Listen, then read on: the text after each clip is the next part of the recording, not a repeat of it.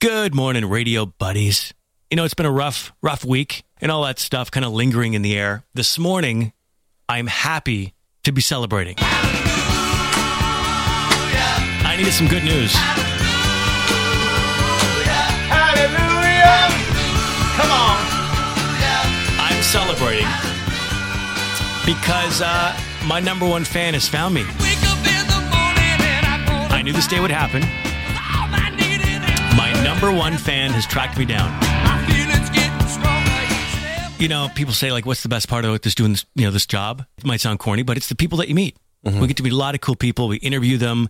When you go on location somewhere on an event, people come up and shake your hand and they say nice things to you. Like that's you know, it's amazing. A lot of people don't get that at their jobs, so we're very lucky in that way. And so over the years, I met a lot of cool people, and but this man stands out above the rest, and he got the title of number one fan. Well, five or six years ago, when he would start showing up at every event that I would go to. And at first, it was a little creepy because he would stand there and uh, he would even show up at other events.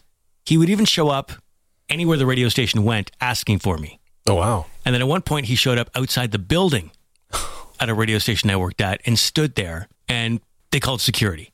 Oh really? Yeah, because it was like, what? This is weird. This guy is like, you know, coming at all hours and all the time. And so I'm like, well, let me meet this guy. Maybe he doesn't sound like, you know, long story short, he's harmless. He's a highly functioning autistic man. We, we ended up getting his phone number and we called him up on the show and we'd, we'd have him on the air. And he's like a really nice guy and a, and a big fan.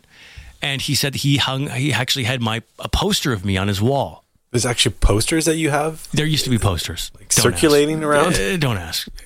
he got Wow. one of these posters and he put it on his wall, and uh, he'd he'd tell me how cute, handsome I was, and the whole thing. And he's he's a gay man.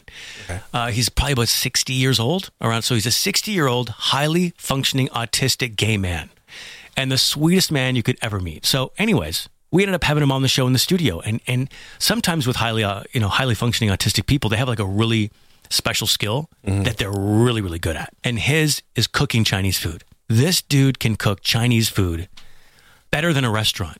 Like, I mean, he brought in, he cooked, he prepared by himself a feast and brought it to our show in our studio, enough to feed 20 people. Oh now I'm hungry. And he cooked it himself. And it honestly was incredible. I love Chinese food. Wow. And Okay. that, that's his thing. He works at a Chinese food restaurant and uh, he cooks there.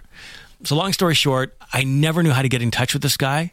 Um, you know, I was off the air for a couple of years and I always wondered whatever happened to Danny Cameron. Your number one fan. I always thought about him once in a while because we had a little bit of a connection. So I'm happy to announce Danny Cameron has found me here at Z95.3. He called our boss, Boss Crosby, and um, left a voicemail.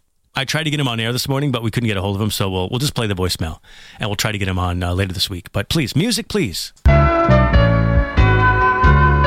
Well, good morning. Uh, my name is Danny Cameron, and the reason I'm calling is uh, uh, I've heard that it's the, the Carson show has been back on the air again, and I guess we all know that he's playing uh, at this radio station. And uh, I, you don't know me, but I think Kid Carson knows me.